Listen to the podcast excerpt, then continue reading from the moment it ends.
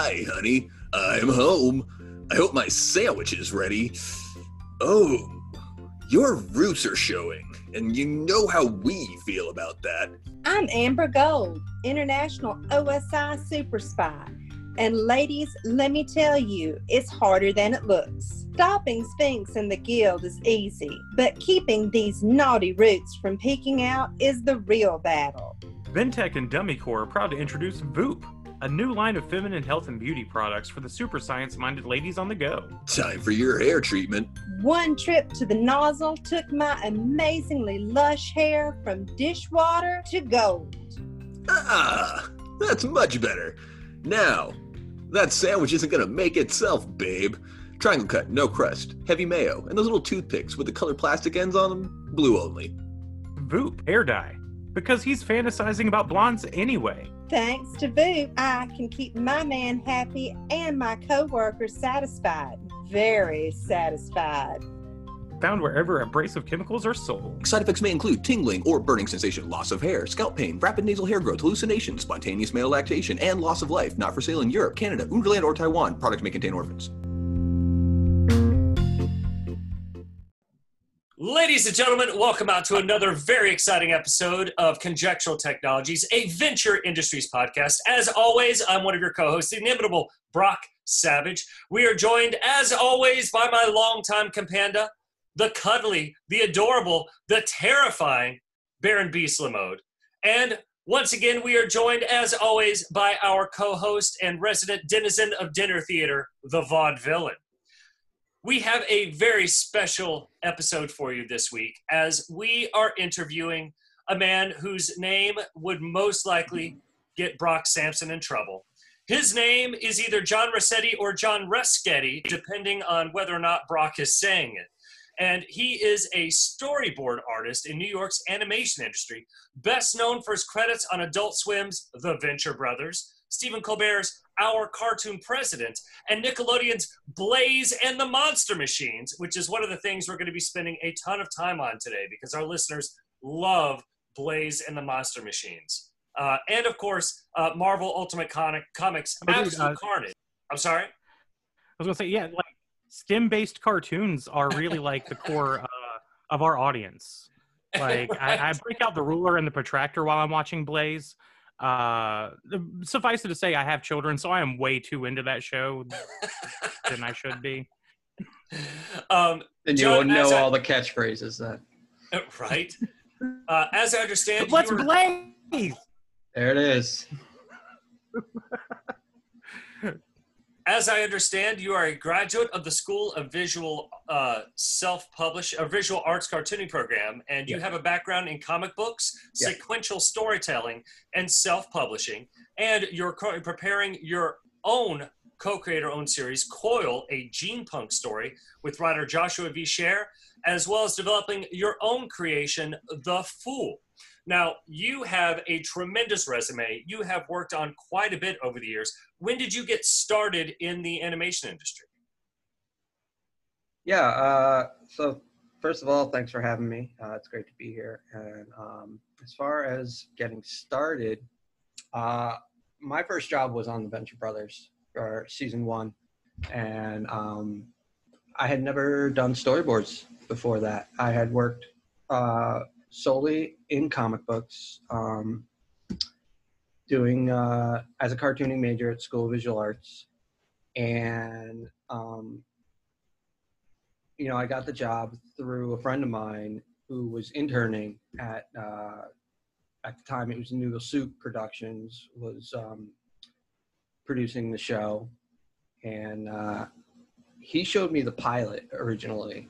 Uh, one time when I was hanging out at his show, and I thought, or at his house, and I thought, I thought it was hysterical. I'm just like, if there's ever a job that opens up on this show, you got to give me a call. Like two weeks later, he gave me a call.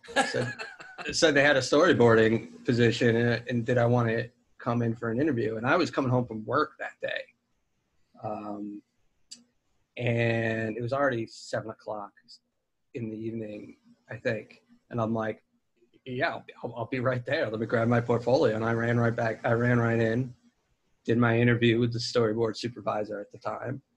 Um, it was it was my work. It was my comic book work.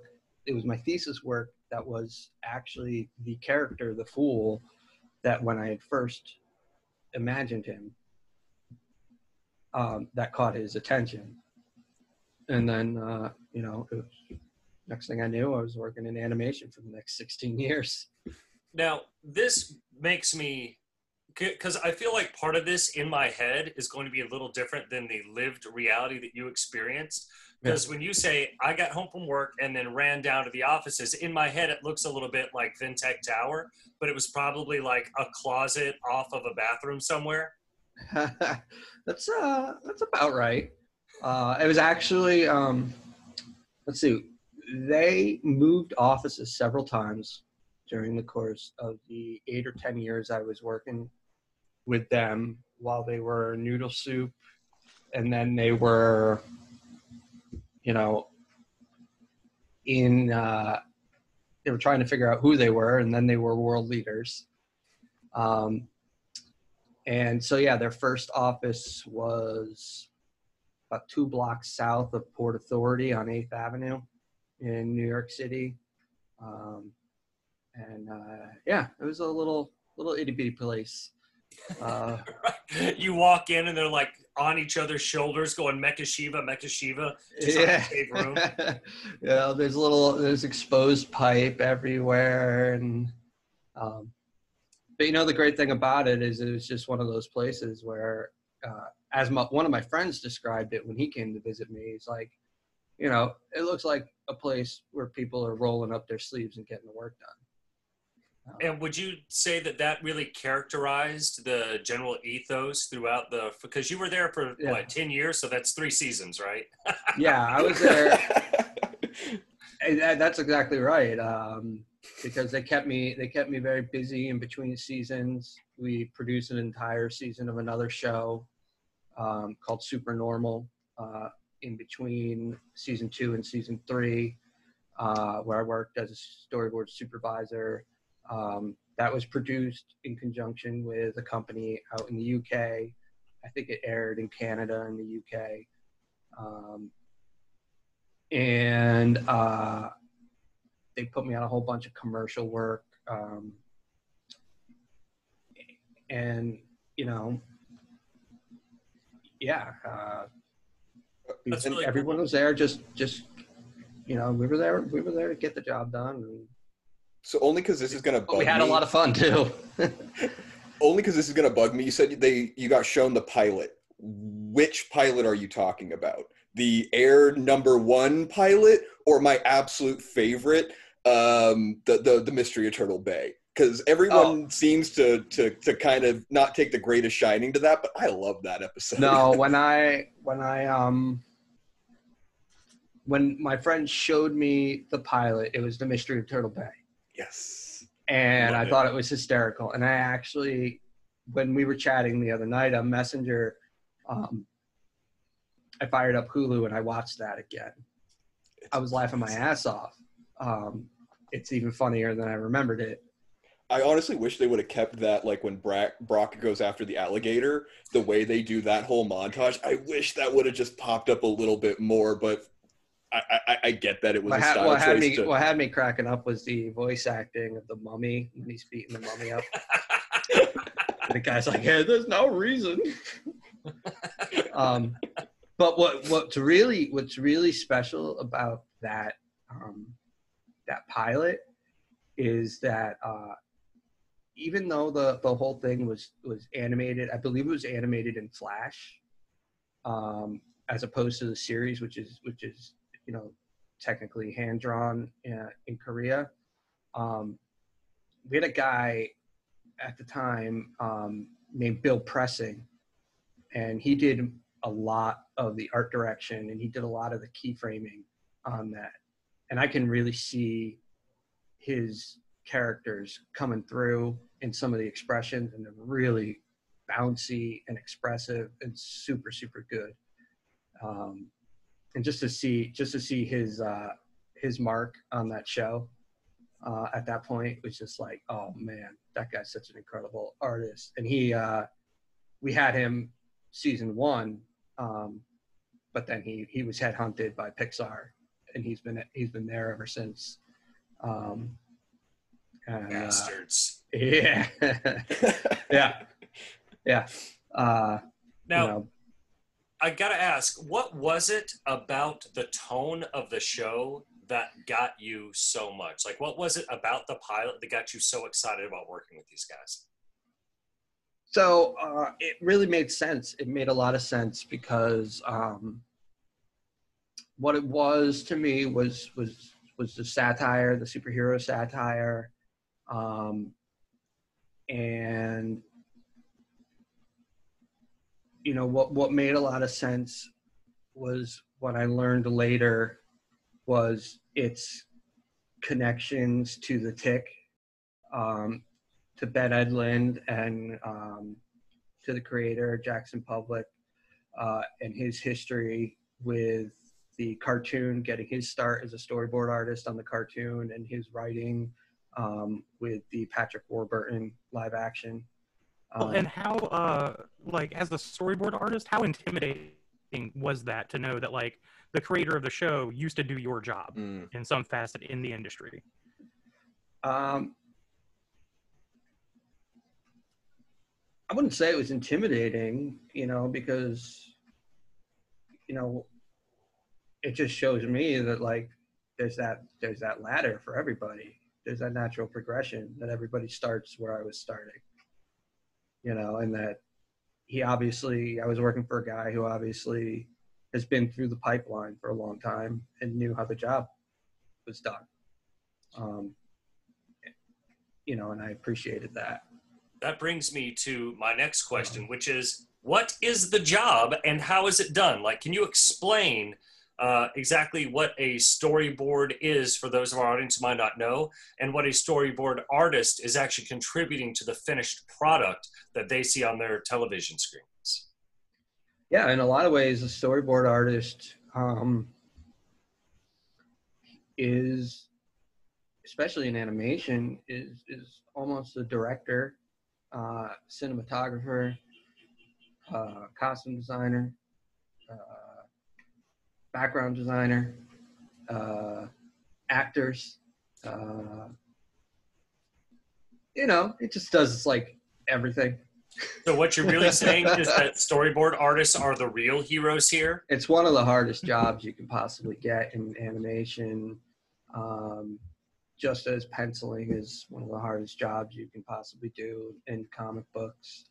Uh, there's a lot of heavy lifting involved. Um, that said, thank God, there are character designers and background designers and editors and everybody else to pitch in and, you know, um, because, you know, we wouldn't be able to do our jobs on schedule if we really, if we really did have to do all that stuff in the in the whole process. So, you know, what we're really doing, what, you know, on a production like Venture Brothers is is just translating the script.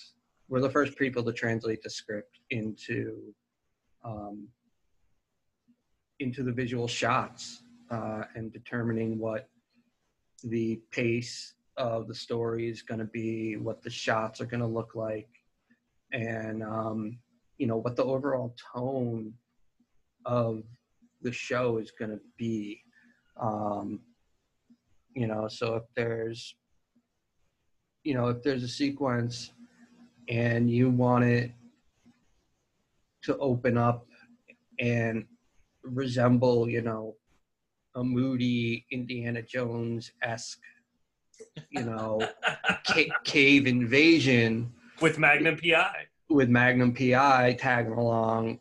And uh, it's the storyboarder's job to kind of know what that visual language entails, what kind of shots are entailed, and, and make sure that those are used to communicate that idea and get that across and, you know, make it moody, you know, make it interesting. Um, and then, you know, when you're on a production like this, you do have the benefit of the character designers and the background designers getting there first and giving you a lot to work with and play with. Um, and then all you have to do is set up the shots and, and go to town with the character acting. That's really interesting. You know, one of the things that, uh, that strikes me about what you just said is that it makes me think that the relationship between the writers and the storyboard artist uh, it, it is a really special one. And it makes me wonder if it's more important to have a storyboard artist who kind of gets your vision initially, or a storyboard artist who is just a professional who can kind of get on board with what the vision is being presented to them as. Like, did you feel like it was really important that you understood the humor and the style that they were going for, and that's what made you so successful in that role? Or do you feel like it was your professionalism that really made that work because you could adapt anything that they were throwing at? Ooh, um, you know, for myself, it, I was so young at the time, coming out of college and it being my first animation job, that I was really learning on the job. Um, and everything they threw at me was a challenge. Everything was new. I was deferring to guys like Douglas Lovelace, who was my supervisor on the first season, uh, Stephen DiStefano, and Siobhan Mullen, who were my supervisors on the second and third season, uh, as well as everyone around me, um, to guide me. And, um, you know, I think that, I think that, yeah, I think that I, I think that I kind of was on board with knowing what the tone of the show was, was supposed to be, and that, like, you know, knowing what the references were and knowing like what the visual language was was was supposed to be and what it was supposed to be re referring to. You know, when when Jackson Publick would come to me with a scene that he wanted revised, and he would have some notes, you know, and some some little sketch sketches, you know, what we call thumbnail sketches, drawn really rough. And he'd be describing a character and, like, you know, say this big bulky character is running at somebody, and he'd be like, you know, make him charging at him, and he, it's like the Rhino charging at Spider-Man. I know what that means because I'm a comic book fan who's been reading it for a long time and drew it in my sketchbook, you know, a lot. So, you know, I think there was a lot of that, you know, when I'm looking down the, the aisle and I see the character designers, you know, and I hear him talking to them and they're like, all right, this character is a little bit of this, a little bit of that, a little bit of that. And then they've got their drawing and they've got their photo reference with pictures of each of those things. And like, they all know, like, that material that they're drawing from and how to Literally. how to mash it up to become this new and funny thing. Um, That's yeah. really interesting to me because uh, you got to see firsthand a lot of the things we reverse engineer on the podcast. Right. Like right. all the, you know, various, uh, you know, different composite characters characters and this and that, like right. uh, just sitting down to, you know, get to pull all that apart and you got to see it get put together. Yep. That's, that's a really interesting kind of perspective on that. Uh, yep. Yeah. Uh, you know, Vaudevillain. Is it Vaudevillain or Vaudevillain? Vaudevillain. Vaudevillain. If you're nasty. If you're nasty. All right. Miss Vaudevillain. um, you know, I, I was, uh, texting him the other day, listening to one of your episodes talking about the uh, opening with um, Dean uh, dressed as uh, Magnum P I, and you know I heard you guys speculating about about that, and you know I text him, I'm like, yeah, that was supposed to be Magnum P I. That's, a, that's exactly what they were going for. can, can I just say thank you for that, because it's just such a bizarre experience getting somebody who literally was in the room working on that stuff just getting confirmation texts. That's just something weird all into itself. I was just like, I've never had that experience before. I've had plenty of thoughts and notions about what was possibly going on in the room when it happened, but it's really kind of weird to have it literally laid out for you like yeah, that. So thank you. I, I really appreciate that. I think that I, I think I'm quote. I think I'm quoted on a bit about um, uh, the character hate bit with the oh. little Atari head thing. I love him. That is one of my absolute, when they finally named him, because if I yeah. remember right, he didn't get a name for the longest time. When they finally right. dropped that night, that name, it was like a friend I had had since kindergarten that I had forgotten what his name was. And right. it was just like this beautiful reuniting. And I was like, oh my God, it's you, Hate Bit. Oh. So one of the, one of the things, one of the requirements when we design a character and it goes off to the rest of the team, it goes in the Bible for the episode, it goes off to the team, it goes off to Korea, it, it the character has to have a name um of some kind. Um so before he became Hate Bit, uh you know, I was going to say that I'm, I'm I think I'm quoted on the the Venture Brothers fan wiki for confirming this uh on on the um the fan group. The the name, his initial name, was taken from one of those um, one of those goofy G I Joe spoof videos. You remember those? Uh, yeah. And um, it was "I'm a computer."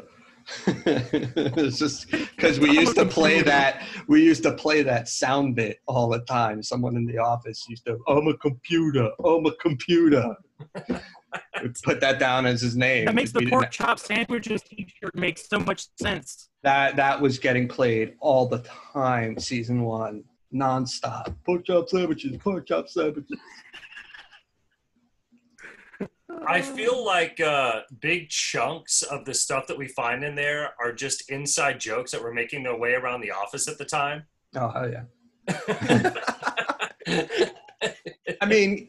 Yeah, I mean, the entire show is, I mean, the entire show, without a doubt, is, it that the writing process is is Jackson Publick and Doc Hammer shooting the shit. And when it's not the two of them, it's, you know, Jackson Publick coming down to the office and shooting the shit with everybody else.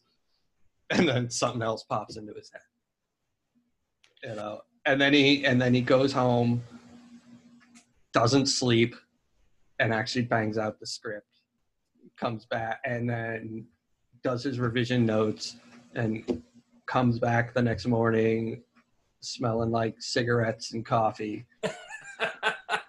and looking like, dude, you really need to sleep. But I'm glad you got our notes done, so we have something to do today. So was now, that sort of... now the uh, character design team needs you, so sorry, you're not going to get sleep. So was that kind of the division of labor going on back then, at least between Jackson and Doc? Was sort of more Jackson was taking story, um, and or uh, sorry, Doc was taking more the storyline, and then Jackson was kind of working on more like the art end or something? Or how, how did you notice that their split kind of works? Yeah, as far as I knew, you know, um, Jackson was in the office at World Leaders and Noodle Soup. We barely saw Doc. Uh, we saw him at parties, um, you know, premieres, you know, whenever we had premieres or Christmas parties or any of that kind of, you know, important social event things that were, you know, office related. Um, and then, uh, you know, as far as I knew, um, he did all the editing, you know, all the all the effects and, and things like that. So he was down in his office. His office was the Astro Base. Um, but that was, you know, the Astro Base was basically his office. Um, and then, yeah, um, uh, Chris was with us, giving us notes, doing the art direction, um, you know, dealing with the producers, um, dealing with the pipeline, all of that stuff, you know, and just really dealing with the bulk of the labor. Um, and then, yeah, he would go down, do his co-writing um, with Doc. You know, they, they'd split up the writing however they split it up and um, yeah. And then have you noticed any difference with the fact that, like, since they were doing writing and the art, and then they were also, let's face it, three quarters of the voices, um, have you know, did you notice any difference then going on working with, not to really get into the other projects you worked on afterwards uh, too much yet, but was, did you notice a big kind of disconnect possibly between your, your voice actors that you've worked with on uh, later projects as opposed to that, since they were so, you know, tight-knitly involved and they knew exactly what were was expected of a vocal actor in that scene? Um, it was definitely, there were different experiences, but, um,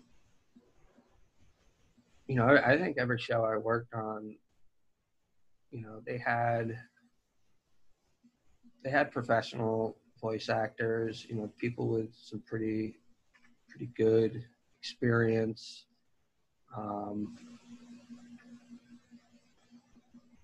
you know, as all I really cared about for the most part is that we had a voice track of some kind to work with, because when you don't and you gotta like, and, and sometimes we didn't just because timing worked out, uh, you know, it, it just, a lot of times it just ends up, it just means you're going to have to do the work again because you just didn't get, you just didn't get it right, because you can't predict the way the person's going to deliver the line. Even if you really think from reading the script that you, that you nailed it, it you get the line back and you're like, ah, oh, shit, that's way different, way funnier, you know, or, you know, unpredictable or, or whatever. And I just have to do it. Um, the thing about um, working with Jackson that I really liked was, because he's the storyboard artist, because he's the voice actor, because he's so funny, he would come to your desk with his notes, explain the scene to you, do the voice, act it out in front of you, and not leave you with a lot of guesswork to have to figure things out. You can pretty much sit down and, and do what you need to do. And you, and whereas other times you've got a lot of empty space, a lot of seconds to fill, a lot of dialogue to fill, and you're like, I've got a solitary shot on a character and I've got to fill it with his hands moving, and I can't do much else with him because it's limited animation. How do I keep it interesting? Um, so when you have a guy who's just so animated as a person to begin with, and he's talking about the monarch and he's doing this, you know, you're like, all right, I know what I need to do with him. You know, this is going to be fun. I've just got this visual of, I think it was a season one D V D extra where they show the animation process and they're doing the Go Team Venture in the green suits and everything. And then they do that whole completely ridiculous montage of how it gets, that's basically what I have envisioned for like you sat at your desk on a Monday morning. That's, that's awesome. Center Nicholas, Center Nicholas just walking around in his green suit and the ping pong balls. Hey John, how's it going? Need me to pose? It's like this. Freeze right there. Right, exactly. I gotta. Yeah. I got the life drawing easel. Yeah, right. Now I'm gonna need you to take off your shirt and hold this rose between your teeth. Um, now, obviously, you brought up a whole lot of really interesting stuff here, and one of the things that you mentioned was the relative difficulties of certain things. As you've kind of gone through and reflected on your experience working not just on the Venture Brothers, but on other projects as well, uh, and let's kind of start with the Venture Brothers. What were some of the hardest things that you had to work on, and what were the things that just flew right off? Uh, the hardest thing is always the deadline. Right. Always the deadline. The workload in animation is unreal. Um, and uh, especially when you're working on a show like the Venture Brothers, and everybody around you is so good, and you just you're just raising the bar. Like, everybody's just doing such a good job, and you just like want to be there with them. And I mean, Chris was like trying to direct the show like it was a live action piece on an animation, but on a limited animation budget. So he's pushing us as hard as we could go, like hard perspective backgrounds, characters moving around, you know, in deep space, uh, a- action shots, you know, big ass freaking, you know, battle scenes for cold opens, you know, uh, movie montages, like all sorts of stuff. Um, we uh, we kind of have a running debate here on the pod about uh, the best cold opens. What are your favorites? Oh, uh, uh, the one with uh, Venture Stein, where, where where it's just, it's all from his point of view. Yeah. And it's like a big ass, it's a big battle. The war, the war footage. Uh, he's like, uh, I forget what, I forget what the henchmen are saying. No, I'm like, keep your head on a swivel. Smoke him like, if you got him. Smoke him if you got him. Cliches like that. Yeah. Stay frosty. Yeah, and yeah, that's that's without a doubt my favorite. I think. Oh, dude, uh, my I think favorite Rick part of that. Le- I think Rick Lacey. I think Rick Lacey was a store, a primary storyboard artist on that, or at least a primary revisionist on it. My favorite thing about that whole cold, cold open is the uh, the butterflies. Like, once they're out of the trench and like the swarm of butterflies comes in and out of vision, giving you snapshots of what Brock's doing to people. Yeah, the lawnmower. The lawnmower is my favorite. Yeah, I mean, just just to kill just to kill two questions right there. I mean, that that's my favorite episode in general. Uh, really. To have worked on, um, in in part because it's Ben Edlund's script. Um, uh, Venture, I think Venture Stein is hilarious. Um, the Scooby Gang is his, hysterical. Uh, you also get the big reveal.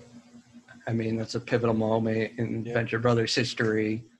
Um, and uh, and yeah, you know. The thing about Ben Edlund and the Tick um, that I didn't get to mention before was that, um, you know, when I was young, my dad, my father used to bring home comics for me and my brother um, from the comic shop uh, near where he worked. And, um, you know, we had a list of stuff that we wanted, and then he would randomly grabbed things that he thought were interesting, and he came home with the Tick one day, and we used to sit in the kitchen and read it out loud with each other, and it like think it was hysterical. Like, this was like back when the Tick was still a black and white comic. Yeah, they even had it, you know, colorized, and and you know, issue like eleven or twelve, which was like the last issue, hadn't even like come out yet. Yeah. Um, and they were still teasing the, the animated show, like, in the advertising. So, you know,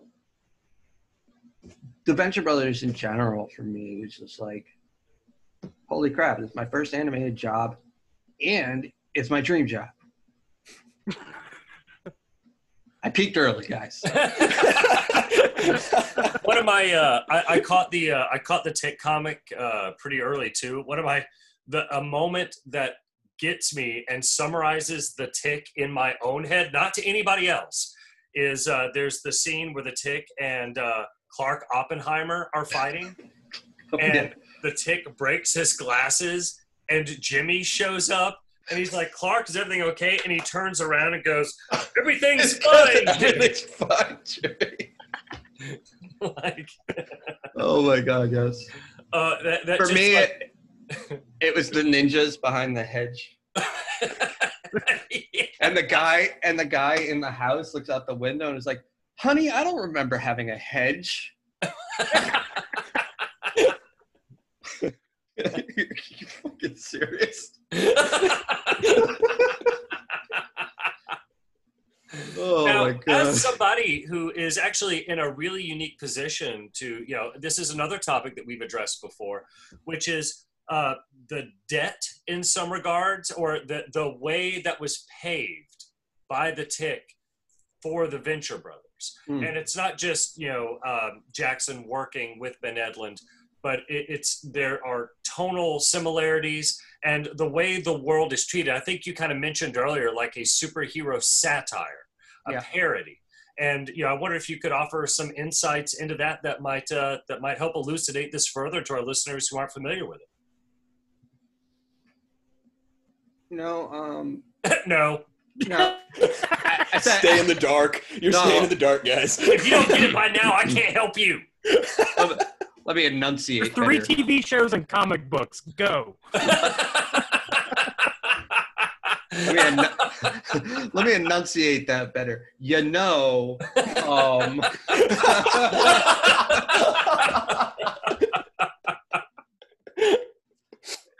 yeah.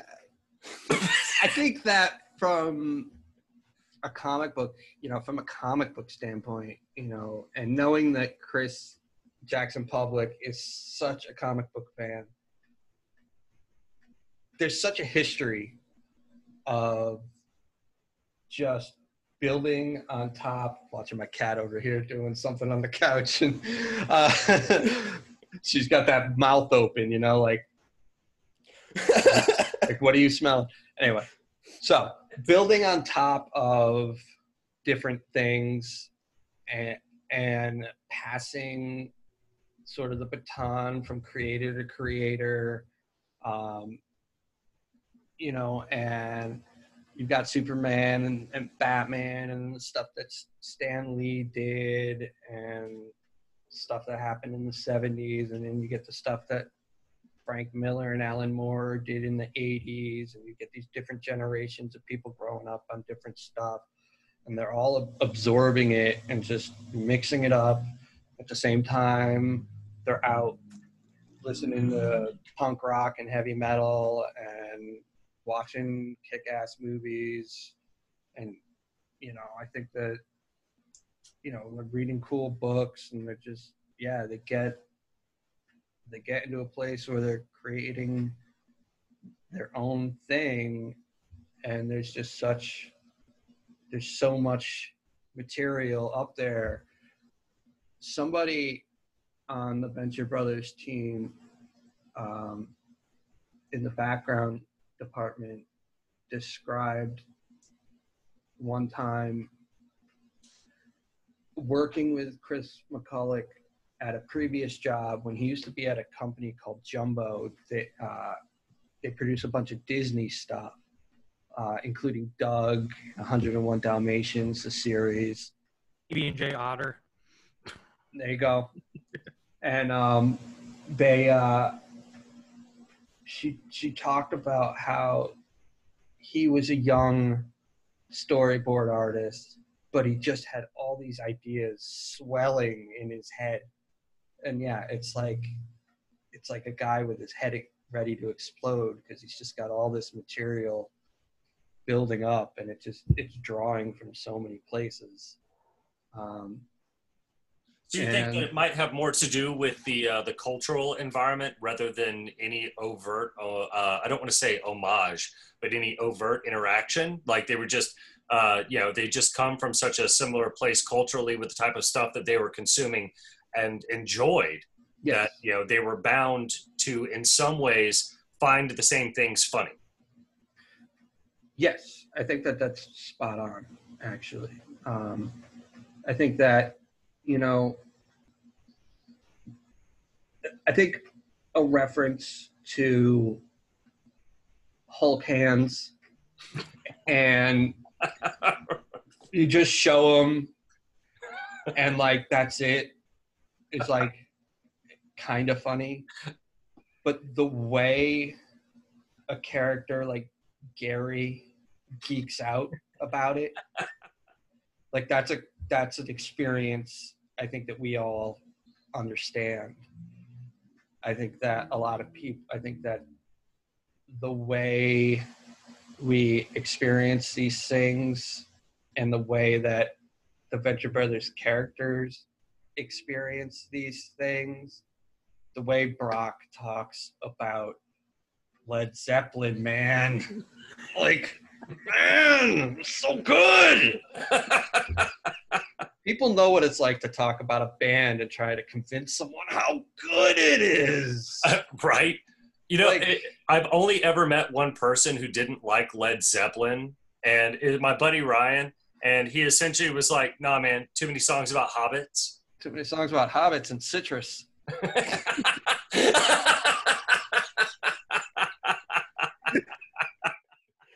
Worried about scurvy, like yeah, right. So, somebody grab a pirate captain, we got a solution here.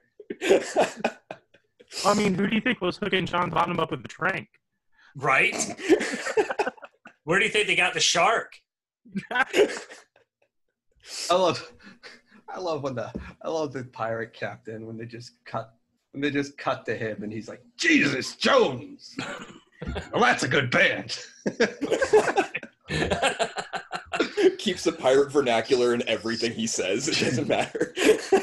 Yeah, well, he banishes everybody to John Paul Jones's locker. And to be like, that's the magic of, of Venture Brothers.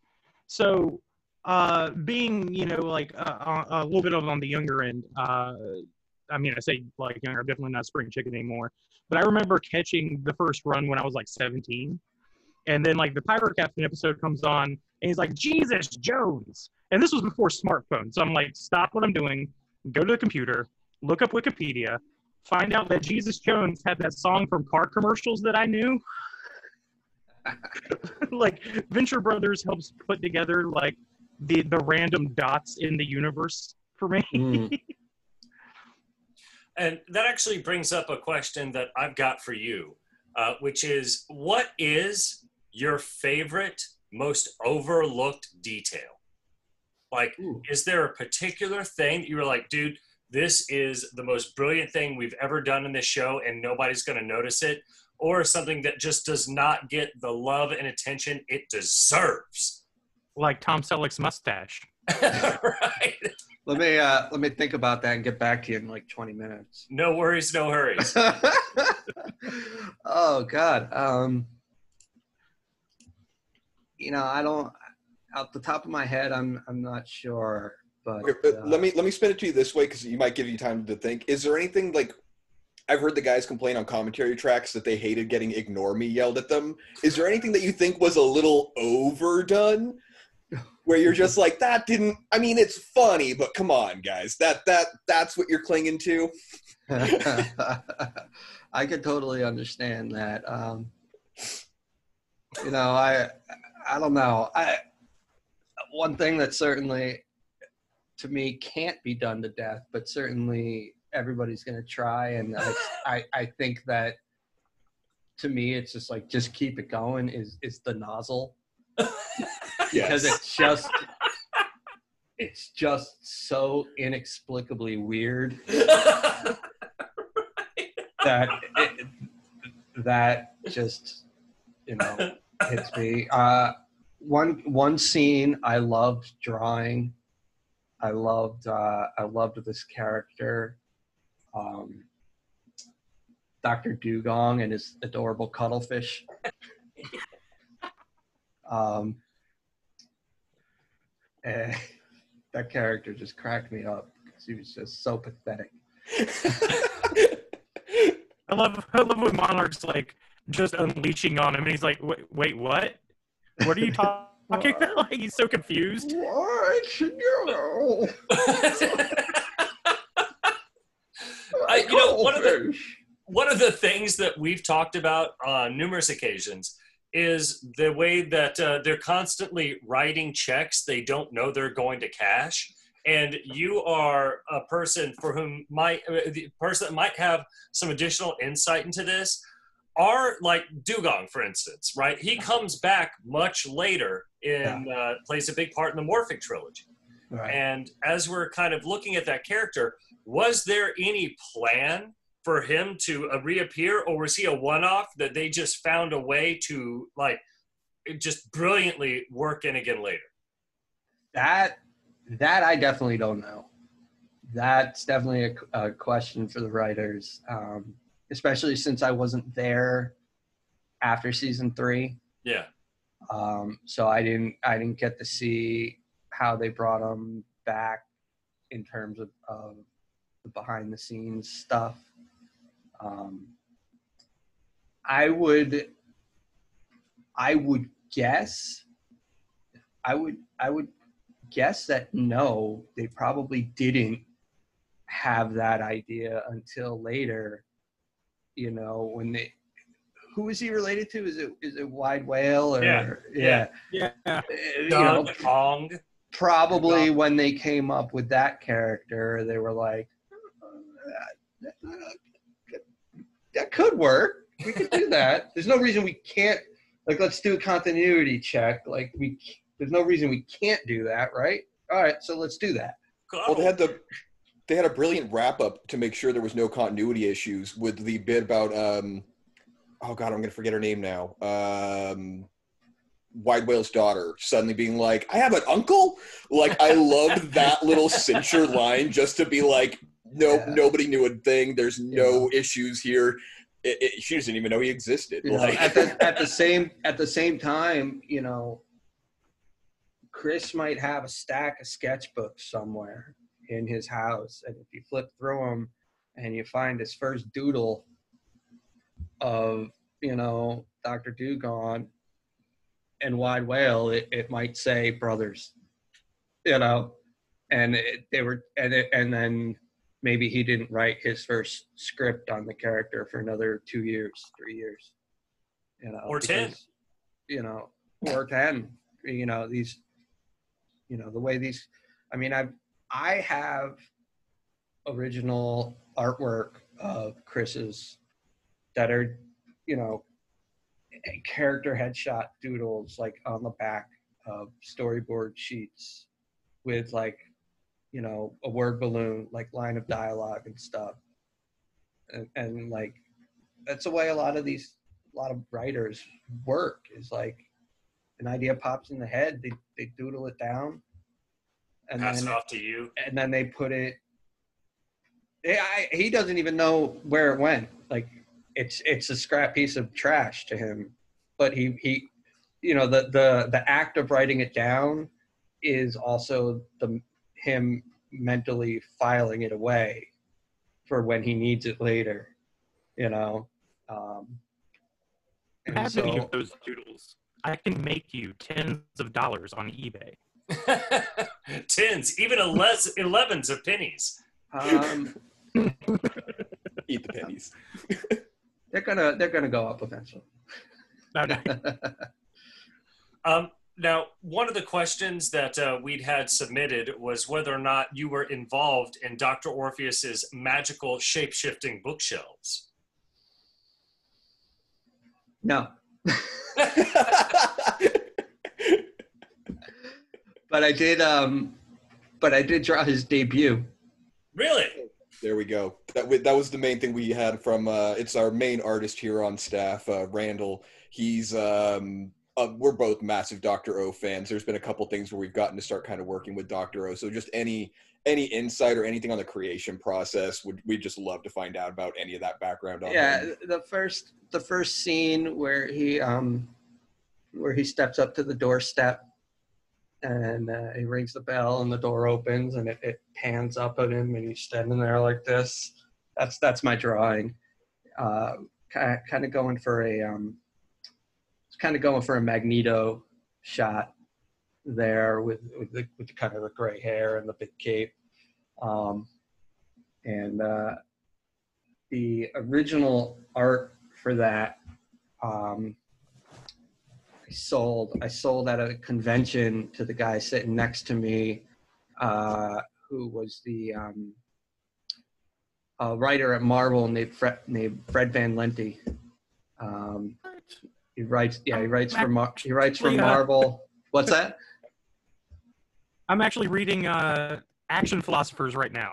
That oh. is a wonderful series. He's yeah, his yeah. Uh, him and him and Ryan Dunlavey were sitting next to me. Uh, That's really cool. And uh, I sold it to him um, as a gift for his wife, Crystal Skillman. She's a playwright because uh, she loved the show and she loved Doctor Orpheus. So they have the original art for that shot. That's really cool. Yeah. Uh, when it comes to, uh, I guess, you know, the Doctor Orpheus character and kind of how he moves, you know, obviously as a storyboard artist, your job is to take all these different ideas and somehow make them work. What was it that uh, really stuck out for you about how that character was supposed to be translated? The voice. I mean, Steven's voice is just enormous. He's a little guy too, I think. I mean, talk about melodrama. Okay, and I did a little bit of digging on him. It's and it's clearly not due to his talent levels or anything like that, because he's absolutely amazing. But his I M D B, if I remember right, wasn't exactly huge. Do you know, like, did he just come in to do Doctor O because they knew him or something? Like, what? I didn't really do too know. deep of a dive, because it just didn't seem like he had the kind of I M D B page that would have reflected, you know, the quality of a Doctor O voice. Mm, I don't know that story. Okay. Yeah. In my mind, as, uh, I was going to say, as has been demonstrated well, in my mind, by his initial hiring. Like What's that? Well, in my mind, it's like one of those Patrick Stewart stories, like uh, somewhere like Jackson Publick or Doc Hammer were walking by, like, you know, a really nice restaurant, and then they heard, like, this concierge with an amazing voice, like, no, I would love to recommend a Bordeaux! And they're like, that's Doctor Bro right there. Um, it's also, it's also very possible that um, any of these, any of these people came in as a result of, of having worked with Mike Saint of Nicholas, who owns um, a recording studio and does a lot of recording with voice actors. Mm. Um, so he, yeah, he works with a lot of people. He does a lot, you know, he does a lot of recording and producing and stuff. So, you know, he's, I'm sure he's got a lot of those connections as well. I was almost thinking I was going to have to try and find, like, whatever, like, the stage version of I M D B is to see if he's just been, like, massively on, because he has that kind of a voice where That's, I'm just like, he's got that, you know, he's been on a stage at some point. But that is, okay. That is a very good theory. That is a very good theory, especially in New York. Yeah. Yeah, definitely. Yeah. Uh, I have to ask about the Brace Yourself Cup. The Brace Yourself Cup. Brace Yourself! Is that what your cup said? Oh, yeah. That's Marvin the Martian. Okay. brace, your, brace yourself for immediate disintegration. Because uh, uh, we, we use that phrase a little differently. Oh, okay. Yeah. All I saw was brace yourself. I was like, no way. Yeah. Yeah, it's uh, it's one of those tune one of those tune tumblers. Absolutely. Yeah. We yeah. got the, the Looney Tune, what was it, Burger King back in the day? Yeah, yeah, yeah. Oh yeah. The collection of uh, glasses. Who had my the Smurfs? Wife, my wife has a, had a ton of those from Burger King, and um, she she was saving them all. And then uh, her father's house burned down this past winter. I think they I think she lost them all. Yeah, it's a real shame, amongst other things. Luckily, no one was home. When uh, her dad does a lot of antiquing and travels, so uh, but uh, yeah, she had a ton of ton of those. It was the antiquing that just makes this, like, the house burning down even more, like, tragic. Oh, there was there was stuff, there was stuff. I'm still waiting to hear back. There was a, it was about a year ago or more now, but there was a fire at my father's house, and my signed by Craig T. Nelson um, racing gloves that I got one day were in there. And I'm like, if Mister Incredible's gloves got burned to a crisp, I'm going to be so pissed off. And then he's coach on top of that. I mean, come on.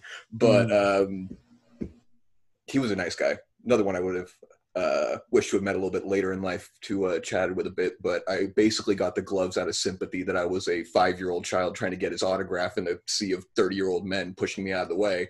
So I was like, all right. I mean, if I had to be young to get it, cool, but I wish I could have met him when I was a little bit older. If you got it, use it. Did you see that video of the, like, a baseball player gets a ball, he tosses it to the kid in the stands, the kid drops it, and the adult behind him, like, reaches down, grabs it. It's like, woo! It's like, yeah. Really, dude? Really? Yeah, yeah, yeah. That's... Oh, I thought you were going to go with the little kid who was a smooth little player where he caught the gl- one from the guy, kept it in his glove, but he had some other ball, and he tosses it to the really cute girl behind him. He's like ten or eleven years old, and oh. he's just straight throwing moves on this girl, but then they show it in slow-mo, and you're like, he didn't give her the real ball. Like... that's, that's, uh, that's... I, I, it, is it classy at that point? It slick. Feels classy. It's just, it, it is simply it is slick. slick. That's that move. That's either that's either really smooth or really troublesome. Keep an eye on that boy. Yep. Uh, I was just thinking about, um, you know, there's some little there's some little lines from the show that I love, and sometimes people like pick up on them, and, and sometimes they don't. One of my favorites is is uh, hatred. Uh, with Princess Tiny Feet when he's like obsessing over her little corn niblets. oh. Corn niblets. Oh, dude, Brendan, Brendan Small, like for that whole like fifteen seconds of voice work, just crushed it. I love it. uh, that when when you're talking about like the stuff that like people kind of miss or like like little voice work like that, I. I love. Um, my brother, my brother brought up a great one um, from from Aqua Teen Hunger Force this morning, uh, where Master Shake he says to somebody, somebody's saying like, when when is like something like whatever, and Master Shake just responds like, when is anything anything? It's just like. It's just a line. It's just a dumbass line, and I'm just like, "Oh my god, it just kills me." When is anything anything? Now, like uh, growing up, and this is probably going to be the one of the more cliche like questions, but like, uh, what was the the comic that got you into to drawing? So, this is a good one. Um, Probably the, the one that I remember the most as far as like drawing, there were two. One, uh, one was Teenage Mutant Ninja Turtles. You know, really just trying to figure out like how to draw those turtles' heads and, and the mask and the, and the nose and stuff. But then the one that really kicked it off was Rob Liefeld's X, X-Force number one. Seeing Cable on the cover of X-Force number one and just all the aggression of that comic book, um, all the style, it was just, uh, you know, catapulted me and probably a million other teenagers into the nineties and said like, okay, comic book art looks different now. Yeah, pouches. This is cool. This is exciting. Pouches, smoke, guns that look like vacuum cleaners. Yeah. You know, you know. I mean, especially for technology fetishes, like the comics in the nineties were a big time. Yeah.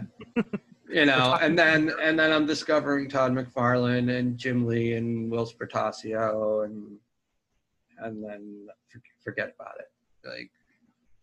Copying everything I can get my grubby little hands on, and uh, then I learned anatomy and starting to have some second thoughts about Rob Liefeld.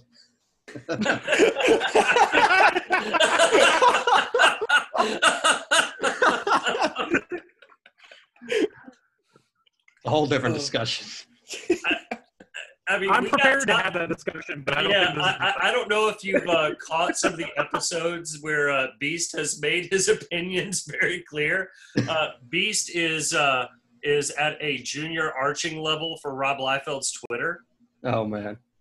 Yeah.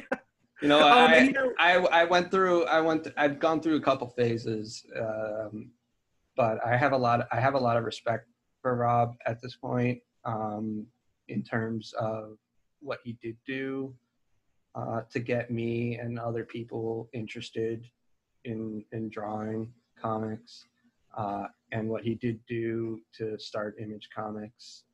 Um, And I respect the fact that he does um,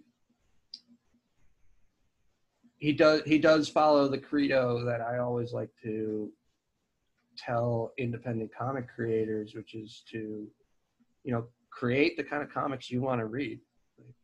It, it, it, and he at least does that, and it, it does seem to work for him um, and his fan base. Well, and he's one of the most successful comic book artists around, period. And, um, you know, there's something, there's something to that. Um, you know, I've had, you know, I have, you know, my, my, my opinions kind of go in waves. There, there are times where I've interacted with him online and I'm just like, all right, this is really cool. He's, he's a cool guy. He's, he's responding to his fans. He's awesome. And then I turn around and inexplicably um, realize that he's blocked me, um, you know, and I... Uh, I'm trying I, to get him to block me, and he just won't. I, I think, I think, I think what I did on Facebook is I just tagged him too many times. I don't think I, I don't think I said anything bad or, or anything. I think I just, you know, I posted in his group and, and things, and I think maybe it just set off too many notifications. That's, I, I you know, I don't, I don't know what I did, uh, but uh, you know. Well, so surprise, we actually have Rob Liefeld joining Rob! the conversation right now. Uncle Rob. Like, hang on. And he's going to tell you exactly what you did. Don't oh. pretend like you don't know. Um, like, hang on, I've, I've got a list I've been preparing. I'll be right back. I've been waiting, right. I've been waiting for this. On September seventeenth at nine forty-seven p m you sent. Wow. Uh, is, is it true that on the occasion of December twenty-first, uh, two thousand nine, you put ketchup on a steak? That was my, that was my twin brother. Right. My evil twin. Some would even call it a doppelganger or life model decoy. And that steak was well done. You animal. Monster. Right. Now, obviously, there are a variety of different experiences that kind of play, that different changes that kind of play out between the initial concepts, and you referred to it a couple times, like the revisions and stuff. Yeah. What are some of the things that started off completely different than what we ended up getting? Like, were there certain things that you worked on that ended up being completely scrapped and we got something like wildly different on the back end? Mm. Um. You know, there was one, there was one episode, I think it's, um, I think it was Guess Who's Coming to State Dinner, uh, the one with Lincoln, Ghost, Ghost Lincoln. Yeah. Um, that episode was a nightmare to work on because really? It was supposed to be another Ben Edlund script, um, but it, it it only ended up being his concept and he didn't get time to, to do the script. So it ended up um, just getting, um, you know, getting a late draft from the writing team. It, it got bumped on the schedule, uh, like knocked back like two episodes. It ended up getting, yeah, a lot of late script revisions after we did our storyboards. So um, it was just a monster of an episode to work on because it just. So yeah. you you did you do storyboard on that episode in particular? You know, it, it was in it was in that season, I think, um, where you know when I was brought on board, I was brought on board as a as a storyboard revisionist, which was a whole separate department. There was an initial storyboard person. We'd go, it would come in.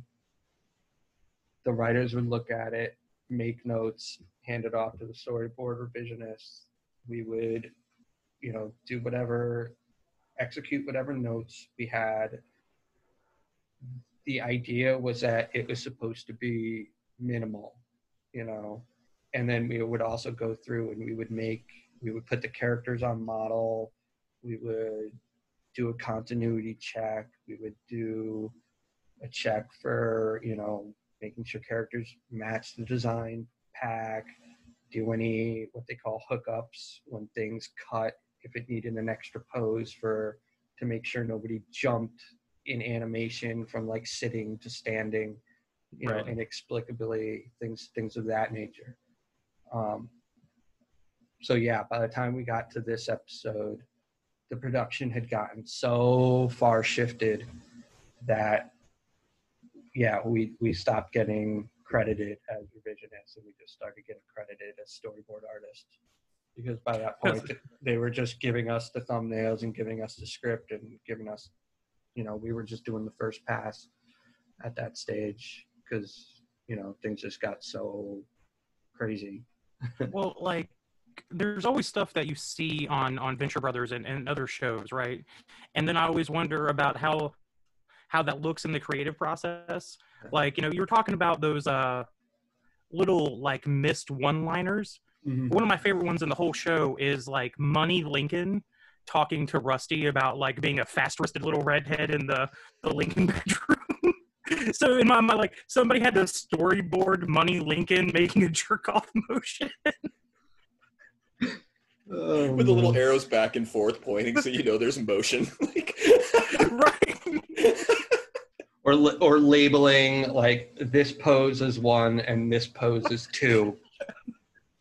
And then it goes to the director, who then has to fill out a, an exposure sheet where it's Lots like exposure. one, two times ten.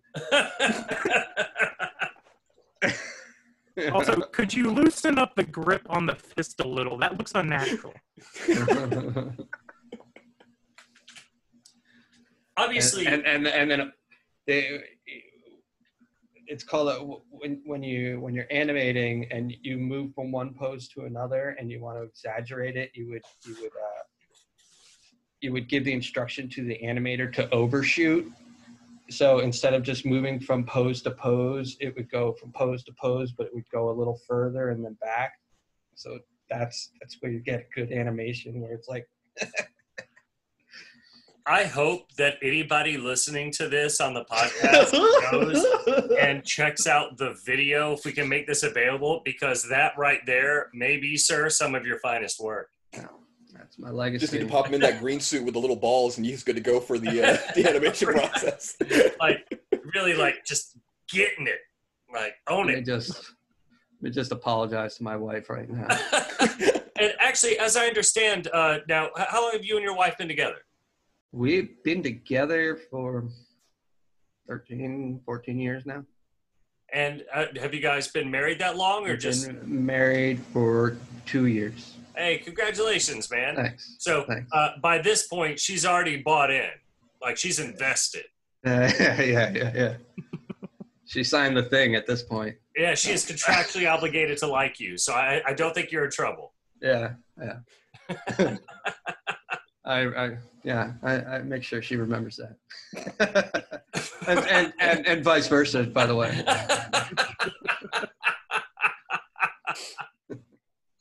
Now, one of the things that we've kind of touched on a little bit is the kind of working relationship and the dynamic. One of the things I'd like to uh, ask one of our uh, one of our listeners had asked, what were your first impressions of the team when you got when you first got in?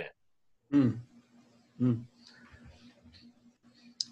yeah, they, it took me a little bit to get comfortable because I was definitely very self-aware, like just insecure, um, because I, I just did not feel like I belonged, um, because everybody there had either worked together for a long time. Um, I mentioned Jumbo Pictures earlier. They worked, a lot of them worked together there and, and had formed Noodle Soup together. So there was that group of people. And then the other group of people were um, all former S B A students that were coming specifically out of the animation department. So then they also knew each other very well. Um, so I knew a few of them, but for the most part, I it was it was really getting to know a lot of new people for me. Um, luckily, they were very nice people, uh, and um, it, it didn't take very long to. to be welcomed in, and um, and uh, yeah, we they were um, they were they were they were good. They were they were happy to kind of give me some guidance, especially uh, Douglas Lovelace, who really took me under his wing as far as kind of mentoring me for that first season, uh, and he saw, you know. I think he saw a lot of potential in my work as well, um, which was, you know, just really, really kind of him. Um, you know, Chris intimidated the hell out of me. Um, you know, uh, he just, someone that talented and, and, and that cool, and, you know, all that stuff. Um, I also, like, the other thing that, like, I thought was, like, super cool about him is the, uh, the music in the show. Um, Steroid Maximus. Or, fetus. You know, Fetus. Um, you know, and, and his, his record was uh, put out by um, uh, Ipecac Records, which is the record label of um, Mike Patton from Faith No More, which is my favorite vocalist of all time. The my widest favorite. range of any vocalist, as I understand. Yeah. Uh, I, did, I, I was actually just listening to uh, Peeping Tom, like, while I was cleaning house earlier. Nice. That's one of my favorite concept albums. Nice. Like, yeah. Yeah, yeah no, it's just, it, Mike Patton's incredibly talented, yeah. Yeah, so... You know, that, like, that degree of separation just, like, intimidated the hell out of me, you know, because I was just like, he he knows, he knows really cool people, and he's worked in Hollywood, and he's, you know, like, I'm not that cool. Like, how am I going to talk to him? Like, it made, it made me nervous. Um, And, well, uh, then come to find out, clearly you were that cool. Like, I, that's that's why you got, you know, you stayed on for three seasons? I guess so. I guess I guess I did something right. One of the lessons yeah. I try and teach my uh, my kids is the closed mouth don't get fed. Mm. Like, never be afraid to ask, because right. the answer just might be yes. Right. Yeah, you know, I... um. You know, with with that in mind, you know, and, and speaking of, like, you know, other, like, dream gigs and dream jobs that I've had the opportunity to participate in. Um, one of my other favorite bands is um, Coheed and Cambria. And From Raleigh. And, all uh, right. Yeah. And they have uh, they have um, a comic book based on their concept albums. Mm-hmm. And um, the singer lived in Park Slope, where I lived for a while, and uh, I passed by him on the street. So, you know, had to say hello eventually. And, um, you know, as a result, you know, a couple years later, you know, seeing him at Comic-Cons, emailing, you know, he looked up my work. He saw that I worked in television, things like that. And I eventually got to do uh, a variant cover for his comic book. And it was my first published, you know, comic book cover. That's awesome. Uh, for the yeah. for the Amory Wars. And, um, you know, yeah, it, it really, it really was a matter of like, all right, you gotta, got to get the stones to approach him at some point, you know. And don't hello. be afraid to approach him in the bathroom while they're using the restroom. Might As we learned from Comic-Con. Against that. Might advise that. Remember, the closed mouth don't get fed. That's rule number three. Rule number three. There it is. Um, it's like someone I, with a fever is yelling at my junk. You dab? You dab? You dab? You dab? So, one of the things that did, this is actually a great opportunity to segue into some of your other work, uh, because the rest of your C V is just as amazing as the work that you did on the Venture Brothers. Talk to us a little bit about Our Cartoon President. Uh, Our Cartoon President. Um, that was a short gig. Um, it just, because it, it just was fast paced production, a lot like, um, you know, something like South Park, where they just turn, they just turn the episodes around really fast. Um, yeah, you know, I was just, it was one of those things that came about reaching out to someone I knew from school who worked in animation. You know, what are you doing these days? Who, you know, oh, you know, who's looking? Oh, I think so-and-so is a producer over here. They're looking. Why don't you email them? And, uh, yeah, you know, and the, the job came about. And um, they had, you know, that, that gig was kind of interesting because, you know, I think they had tested out the idea on Steven's show. Um, and then kind of expanded it into the series. And essentially the entire production, the studio, C B S uh, late night cartoons, I mean, was basically a pop-up production studio that they, you know, that they just made in the Ed Sullivan Theater building on like the eleventh floor or something. Um, you know, just in an office behind the bit behind the bathroom. Well, yeah. I mean, in a way, isn't everything behind the bathroom on the floor? Isn't everything next it's to It's around the bathroom. It's bathroom adjacent. Yeah. Isn't everything next to the airport, like, you know, emotionally speaking? I mean, I mean, when you're when you're new on a production and you come into the office, like, one of your first questions, like, where's the kitchen and where's the bathroom? So uh, you mentioned it question. being like So, well, you mentioned it being like a pop-up, uh, you know, kind of production company. Um, is this the same production company that's giving us Below Decks? I don't know. Okay. I'm not familiar with that one. I, I believe they are... You will be. You will be.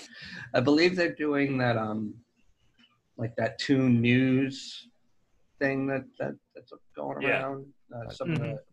Some of the directors that are involved with that.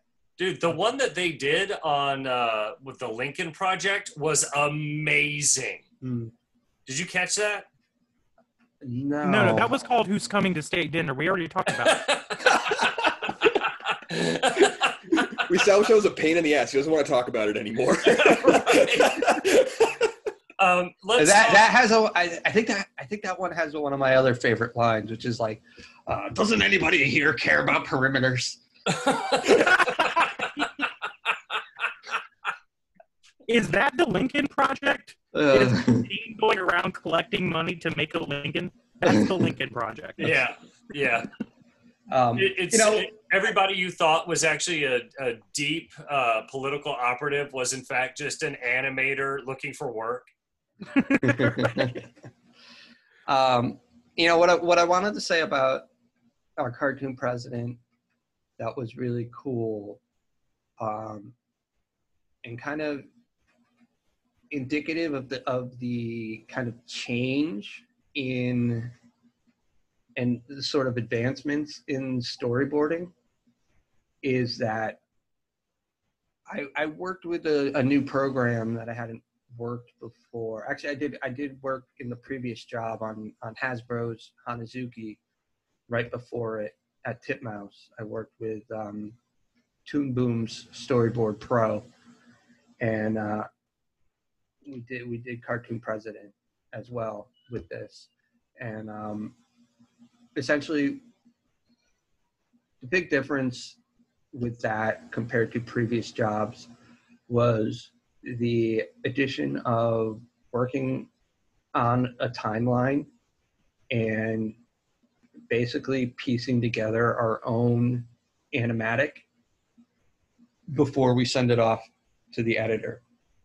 So we're actually starting to work with the timing instead of just drawing the pictures on their own and then passing them off to somebody else to kind of put them against the voice tracks. We're actually starting to do a loose version where we're putting in the timing and putting them against the voice tracks.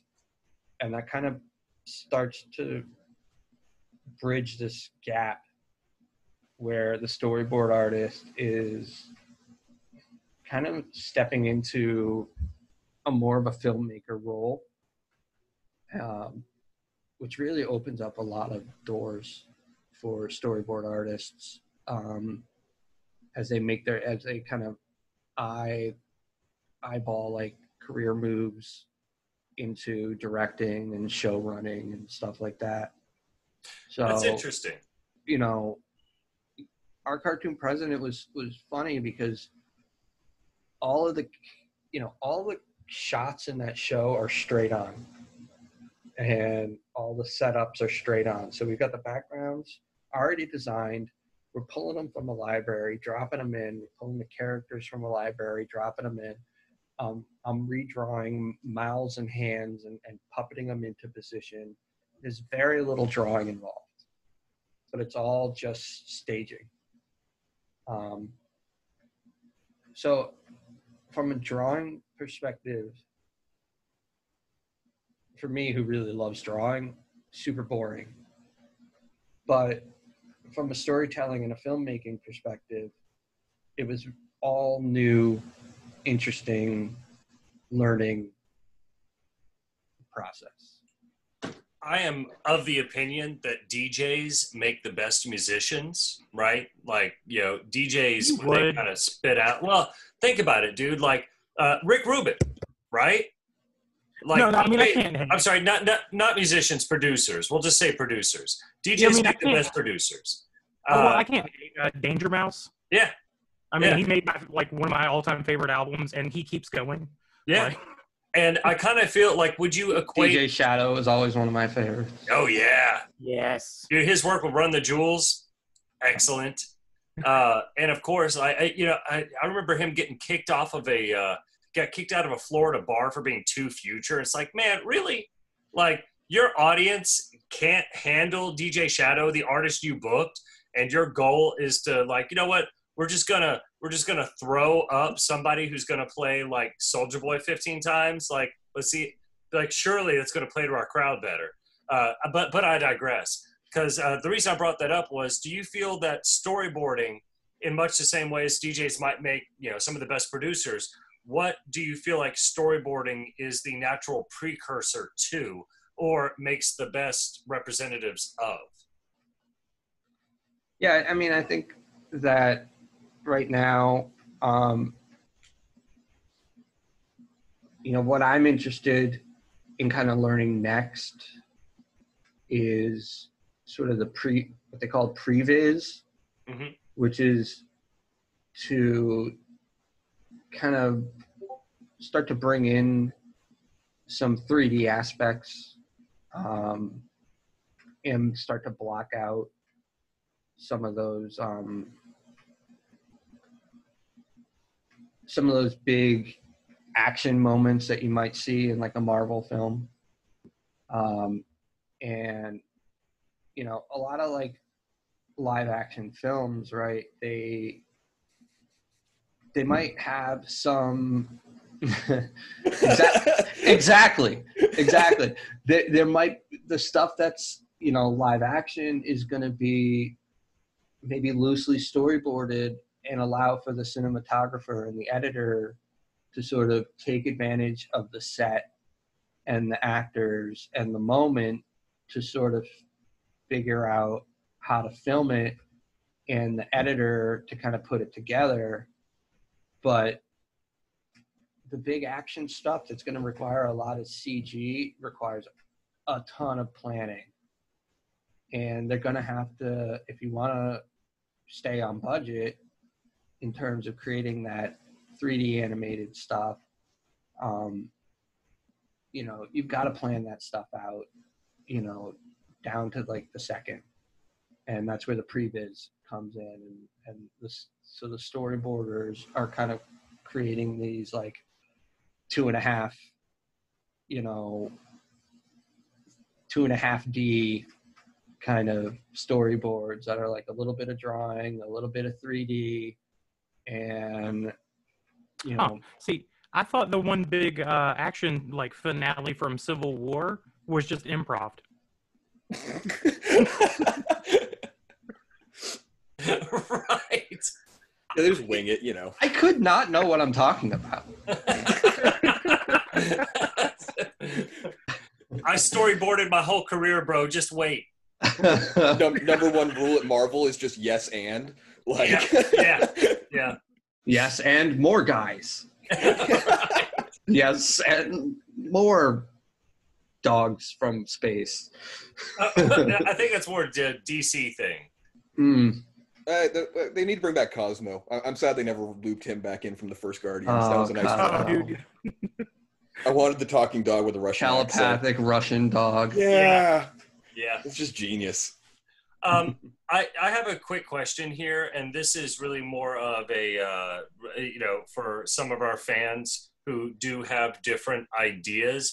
Um, when it comes to the hardest person you've had to work with, was it Darrington or Zeg? Darrington or Zeg? um, is Blaze as much of a prima donna as he seems like he would be?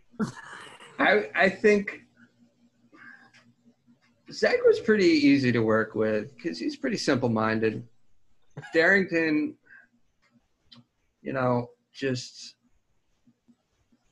he can just go off and do his own thing, you know. was was God, A J? You, you can never rope. You can never rope him in. You know, you're just you're trying to do something, and the next thing you know, he's doing flips. There you go. He's the Lionel Richie of Blaze and the Monster Machines. Like, he's going to go off solo.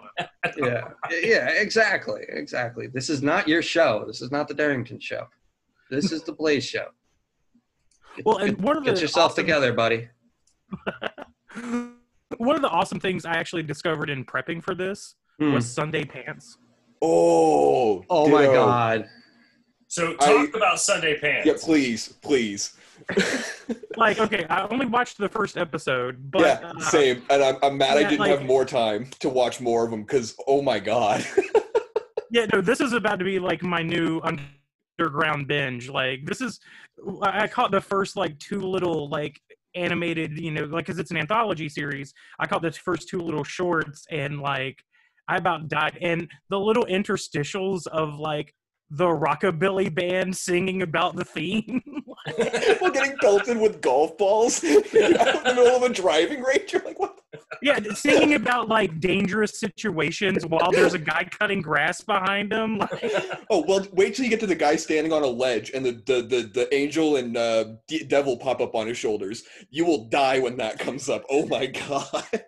I I legitimately forgot about Sunday Pants for quite some time. We never knew it existed. Don't feel bad. Like, for quite some time until maybe a year ago or so, where I was, I had to, we had to move, me and my wife, we moved from Park Slope to Bensonhurst recently. And, um, you know, that's, that's the time where you start going through all your stuff and figuring out what do you got to throw out.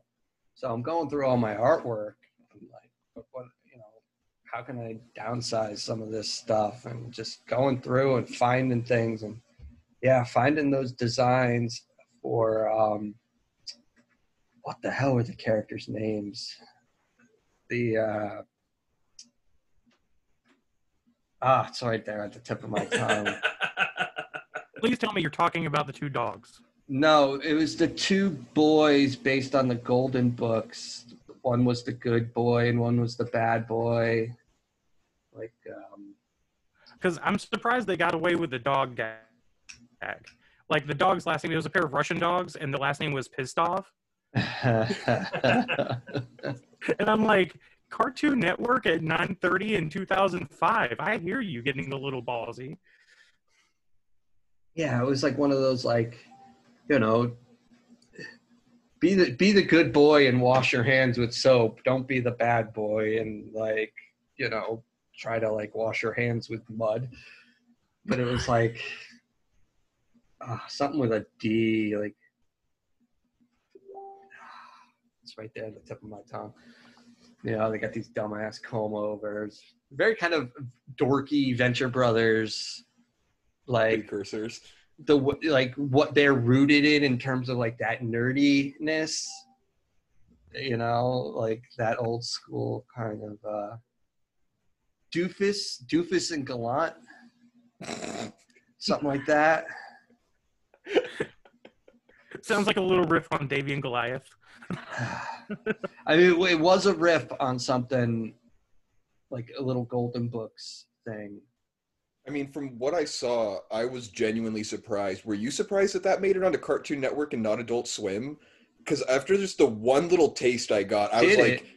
I didn't realize. It, I no, mean, I thought it, it was it an had, Adult Swim. Thing. It had Cartoon Network down at the bottom on the little logo that I saw for it. And um, yeah, yeah, I was like, it had the, uh, when I was doing the, the Wikipedia research on it, like it had the slot right before Adult Swim started, uh, before, you know, they kind of expanded the, the Adult Swim slot. It started at like nine thirty. And I think in two thousand five, Adult Swim started at ten. Right. It so just, it was it, like their bridge show from like, all right, kids animation to adult animation. And this is like the, the bridge that gets you there. Yeah. The thing, the thing about Sunday Pants was um, because it was an anthology show. We only we only produced that one, that one bit. Um, all the rest of the stuff was produced. You know, that stuff was produced all around the country at different studios. Every little bit, every little bit from that. I'm looking this up because it's killing me. Sunday Pants. I mean, I've heard some stories of like back in the, uh, the eighties and the early nineties where a lot of cartoons got on air that maybe possibly shouldn't have because uh, literally quotes were that some of the guys on the board running the uh, standards and practices were possibly a little hammered at the time and continually so and never really caught any of the jokes. But I kind of, I hadn't heard any of those type stories running on at Cartoon Network or into the, the aughts. But then all of a sudden I found this and I was just like, this fits right in with uh, the guys who missed Pee-wee's Playhouse and everything else back in that day because uh, It, it's just sliding a lot. I mean, Cartoon Network, don't get me wrong, they do slide some stuff into some of those younger kid shows where you're like, ah, adult joke. But this one was just, I mean, as soon as the guy's standing on the ledge contemplating what looks like jumping off, but then it's a frisbee he's getting off the ledge or something. But it's... This this thing this thing the, the one I worked on was called Dial, Doctor Lyle Pushkin's Guide to Happy Boys. That does sound like something that would get played in the learning beds over and over again. Yeah. It sounds like the beginning of like uh, the children's version of The Shining. Like by the end of it, it's like, you know, all work and no play, all work and no play. I'm a good boy. I'm a good boy. I'm a good boy. Oh my goodness. So those really yeah. were genuinely different shorts produced all around? Yeah, they were all okay. different. So I was thinking that would be such an undertaking for one animation studio, because it really did seem to jump from one complete style to a totally different one on a dime. Um, I was I was like, that is a masterclass in a couple of artists trying to get down their different formatting styles, or yeah, yeah otherwise this they, is getting passed around. They had us, they had they had their studio down in William Street, you know, on all sorts of every any every show that was like on Adult Swim, or, you know, was a different production studio. So well, I'd have to look it up, but you might have, uh, I mean, at least in some way or part another, worked on a, the show that I want to say has H. John Benjamin doing the most different voice I've ever heard him do from his standard. Um, I was just listening through it, and all of a sudden I'm like, wait a minute. That sounds like a Bob Burger voice that he does that doesn't sound like him, and he even amped it up a little bit more, because uh, he does, he's not very well known for vocal range, per se, in his things. It's just such an absolutely amazing voice, you don't say no to it. Um, but yeah, I caught one That's in there. The Master. Like, yep. Oh God, the Master. Um, but yeah, I caught one in there, and I was all like, that kind of sounds like uh, the Jimmy Boy next door in Bob's Burger, but even amped up a little bit more. Um, yeah, they they tossed him around to some places. uh, that character cracks me up for sure. Some wild stuff. Wild stuff. Now, I was wondering if you could kind of talk to us a little bit about The Fool. You mentioned earlier that this is part of your thesis project. And yeah. can you kind of give us a brief rundown about where this started, how it came about, and where you're taking it? Yeah, sure. For it was initially just, um, you know, part of my portfolio class had to come up with, you know, something something interesting.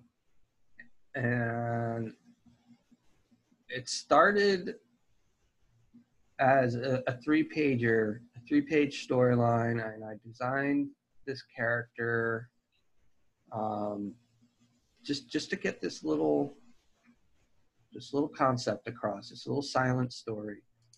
Um, and the idea for it, I, I think, I want to say that the impetus for it came from an Incubus song, where there was a line about like going through the back door, you know, and, and people standing in line. And I can Led see Zeppelin had a similar song. In through the outdoor.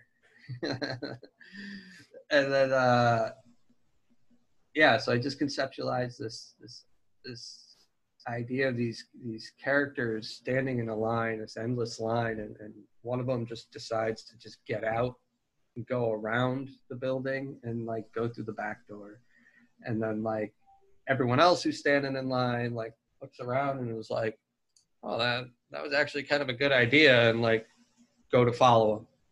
And like that was it. It was just like this short little piece that was just going to be left alone.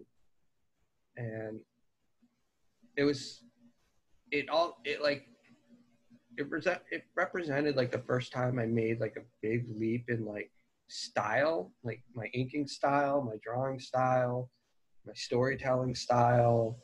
Um, it was very influenced by um, the Akira comic book, which I just read at the time, which, yeah. had, which had that, that, that sensibility of being like a storyboard on, on paper and comic book, and just a lot of moment to moment stuff, a lot of quiet stuff that got really drawn out. And I was just, I was really into that. It was very, all the textural inking. And so, you know, I remember when I first put it on the wall in the class and someone saw it and they're like, who did this? And I'm like, that's me. And they're like, it's you? It doesn't look like you. Yeah, that's me. And I'm like, yeah, I'm trying something new. Uh, so, you know, it just got a lot of positive feedback and um, just led to a lot of brainstorming on my part. Before I knew it, me and my brother were, were sitting around a couple nights, drawing in our sketchbooks, coming up with ideas. He brainstormed his his pet project, which was Growing Up Comic. Um, Love that, by the way. Thank you. Uh, yeah, we could talk about that. Oh, definitely. A bit. Um, and I ended up naming naming my character The Fool. I'm not even sure where that name came from initially, but are uh, you an Iggy Pop fan? A little bit, but not not uh, not so much that I know that that reference. Dostoevsky, are you perhaps? A, yeah, I was gonna say, are you a Dostoevsky fan? yeah, yeah. I, love, I, I mean, I've looked, I've looked that up. I mean, I've done some some research as, as far as like where the name pops up and, and things and, and, and different places and stuff. But long story short, it's it's gestated into my in my head into a story that um, after a good twenty years of people poking me and saying you should do more with that, I'm finally ready to do more with it. And um, you know, so the story, the story involves this creature, uh, you know, this being really from a from another world who finds himself um, in our world on Earth and is adopted by a young woman, and together they are trying to figure out their place in the world and, and why they're here. And um, it's a little bit Lilo and Stitch, a little bit of E T, and a little bit of X-Files. Um, and uh, I'm working with a writer named Pat Shand, who's co-writing it with me. Um, helping me out with the script and the structure. He uh, worked on a project. He works on um, something called Destiny New York for his own company called uh, Space Between Entertainment. Um, he just finished up, I think, the fourth successful Kickstarter for the fourth volume of Destiny New York. Uh, he's written for Zenoscope, a book called Robin Hood, amongst uh, much more for them. He's worked with Avatar on a book called Crossed Plus one hundred, mm. uh, Black Mask uh, Studios on um, a book called Breathless, a uh, whole bunch of other stuff. Young up and comer, very prolific. Um, and uh, yeah, so we're um, we're putting together the uh, pitch for that and the first issue right now. Um, and, uh, yeah, I'm very excited about it. Cause like I said, people have been poking me for a long time to do something. twenty years. With this that's idea. a, that's a heck of a poke. That's a heck of a poke. You're damn right. So, um, I mean, I, I spent a long time, I spent a long time working on that other project, Coil. Yeah. Um, and, uh, that, that's also, you know, gonna be, uh, that's gonna be a big, big thing when when when I get back to that. I put that aside for a little bit. You know, it's really it's really hard to work on comic books when you're also full-time animation and you know. Is that the one you had sent me a couple pictures of uh, a couple months back, I believe? Probably. It was absolutely gorgeous. Whatever. It was very uh, like in the woods, elven yeah, yeah, yeah. stuff. Fucking gorgeous, man. Yeah, yeah. It's, you, Coil is like. Um, We call it Gene Punk. Yeah, I was going to uh, ask what that was. That's a, that's a word the, the writer, Joshua Cher, um, had coined. Um, you know, it's, it's, it's, uh, it's like, uh, you know, genetic manipulation and genetic engineering. Uh, biopunk is also another word that's maybe more um, commonly used. Um, It was kind of like Thundercats meets Avatar meets William Gibson. I'll take that. I'll take that and I'll run with it.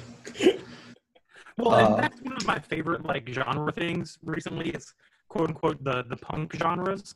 Yeah. And it makes me go through and kind of reimagine things. Like is uh is Flintstones stone punk? Stone punk? Could be. That could be. You know, one of my favorite my, one of my favorite comic books of all time um, is Joe Kelly and Chris Biccialo's book uh, Steampunk, which was for Cliffhanger at Image, um, and uh, you know it's it's a steam you know steampunk pow you know steam powered Victorian age, and their tagline for it was like, you know, one hundred years in the future, two hundred years in the past, you know, and it, yeah, I just, that's great. It's the same, it's the same thing, you know, like, why not? Like Flintstones, like future in the Stone Age, like, yeah, most people, why, why wouldn't they, why, why wouldn't they have record players? Yeah. People don't realize the play by was pterodactyl one hundred years in the future. That like weirdly reminds me of uh we do a news show, and one of the ones I had covered a couple episodes back on that was a steam powered jumping uh robot that they're sending to moons on other planets, and uh I was like, okay, yeah, no no no this probably would have ended up in that book then, because it's just such a bizarrely old concept, but literally they're chucking it into outer space. Uh, yeah, it's like steampunk robot go. Yeah. Well, let's be honest, if we're being real honest with ourselves, all nuclear power is steampunk. I'm sorry, nuclear. Dude, he's been hitting that joke since the Bush administration. Nuclear. It still works. It's the horse pronounced. Is still alive, man. The horse is still alive. Keep eating it. Now, uh, just a quick question here. Since you're talking about how the closed mouth doesn't get fed, what is your goal for The Fool? What what would you love to see happen out of this? What is the best of all possible worlds? Well, best of all possible worlds. You know what I what I would love is um, if it, in a, to be modest about it, and this is this is not modest at all. I I would love if I could achieve something like Jeff Smith did with Bone, with his comic book.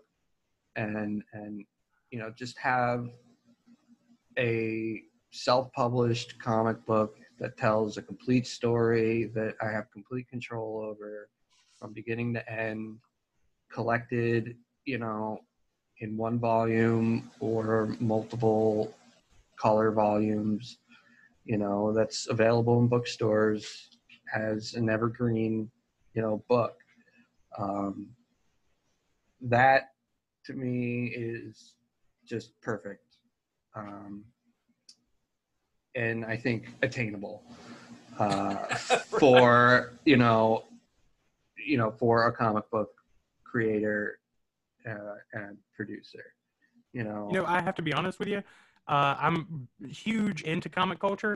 I've never heard another creator just straight up like, "I want what Jeff Smith has." Like, and why not? Because Bone is great. It's it's Bone a remarkable title, um, and it's a lot of fun. And yeah, I mean, in terms of like, you know, the the creative setup, like who wouldn't want that? Yeah, and then like, and then like the wild, you know, then the wild dream is like Netflix op- Netflix options it for six seasons in a movie, animated show. Toys, plushies, you know, everybody and their mother talks about it at dinner. You'd be a time. Fool to not fall for the fool. Hire this man. Oh, well, I mean, and you're doing uh, a little bit of work over at Marvel, right? And um, not yet, but I hope to. Well, I was going to say, no. Like, you could pitch them the crossover, like Fool Meets Fool Killer. Ooh. Hey, hey, hey now. Or, hey, you know, when, when they do... That doesn't sound like it's going to work out too well for my guy. When they do uh, when they do Civil War three, you know, we could have uh, the Fool being uh, essentially, you know, the guy who pulls everything together. He could be uh, the Infinity Gauntlet's version, like, you know, how Adam Warlock was in the Infinity War. Like, yeah. Infinity Gauntlet, like, the Fool could just kind of be that for the Marvel Universe. Like, hey, guys, he's really important. Here's his first appearance. You know, there are ways to make this happen. There, we, you know, I've got, I've got the, um, I've got the storylines and I've got the connections. um, I mean, you know, outside, outside of the Fool and, and the creator-owned stuff, I, I mean, I'd love to, I'd love to be able to do the Fool, even if it's, even if a publisher doesn't pick it up, you know, in this day and age, to just be able to kickstart something, um, produce that, and then move on to the next project and, and kickstart that. It, you know, hopefully that's Coil um, or something else, and, and just continue to do that. If if I could do that, do commissions and, and make a living, you know, I'm perfectly content. Uh, I'd love to be able to pick up some work for hire and do some some big name comic books at some point. You know, in terms of dream projects in that space, uh, the number one for me is is the X-Men. That's that's the one that got me into comics. The, yeah, the Dark Phoenix saga being reprinted in X-Men Classics. Yes, um, was was the, Claremont. Yeah, that's what that's what that's what pulled me in. That's what I picked up off the newsstands first. Um, Chris Claremont, John Byrne, Wolverine yeah. Alone versus the Hellfire Club. Dude, that's literally the first issue of X-Men that I bought. Yeah. Uh, and like that, like the image of Wolverine in the sewers. With that's the- it. That's the one. Come on. I was sold. I uh, saw it. I yeah. saw, that was my first comic. Of that, it had this this beautiful Steve Lytle cover of, of Phoenix taking out the White Queen. Yeah, and she's got this, you know, big big firebird, and you know, White Queen's in her lingerie thing getting thrown back. Yeah. I enjoyed uh, that cover. Uh, as a young man, I was a young man. As a young boy, discovering the tender new things months. About himself, new feelings. Um, now, but then you, yeah, but then you get to that last page and Wolverine's coming out of the sewer. Yeah. It's like it's it's time. Yeah, Leland. Yeah. Um, now, obviously, those of uh, those of our listeners who are just catching us on the podcast will not have the opportunity to see the vast array of work that you've got. Can you tell our listeners where to find your work? Yeah, um, you can find me on Instagram, john rosetti dot com, or John it's John at John Rosetti. You can also find me at john rosetti dot com. I'm on Facebook, John Rosetti. Uh, that's R O S C E T T I. And, um, you know, uh, if you're really interested in talking about the nuts and bolts of storytelling, um, I have a group on Facebook called Sequential Art Theory.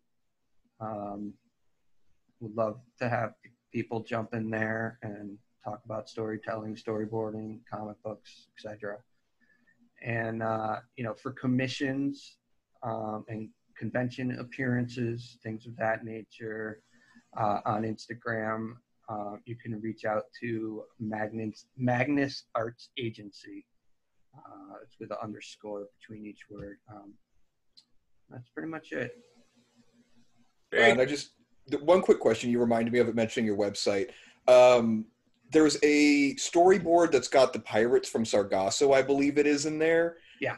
Uh, was it Jingle Pirate? Was that the guy's name on oh, the... God. He had a name that never appeared in the show, and I just remember seeing that, and I was all like, and that was... That that right there, that, that made going through and scrolling through everything worth it, just to get the one little extra. Like, were there characters that just had Maybe. names that never got... Like that I mean, one. That, I, that goes back to our conversation about I'm a computer. Oh, yeah, yeah, yeah. yeah and, so would, uh, would he have been labeled like he, Jingle Pirate it, getting sent over to the animation studio? Quite quite possibly. Okay. I just yeah. I saw that little detail the first that, time you sent that, me the link. That's noted, that's noted on my board. Is is that? I mean, it's been so long. It was. It was on the side. There is Jingle Pirate, and he's the one with like the bells on the shoes or the hat or something. Yeah, yeah. And I was just like, oh, that's awesome. Yeah. So I that's got to be. I love those little touches. That's got to be his. You know, that's got to be his name on the design sheet, and he's probably like character like six oh eight or something. Yeah. Okay.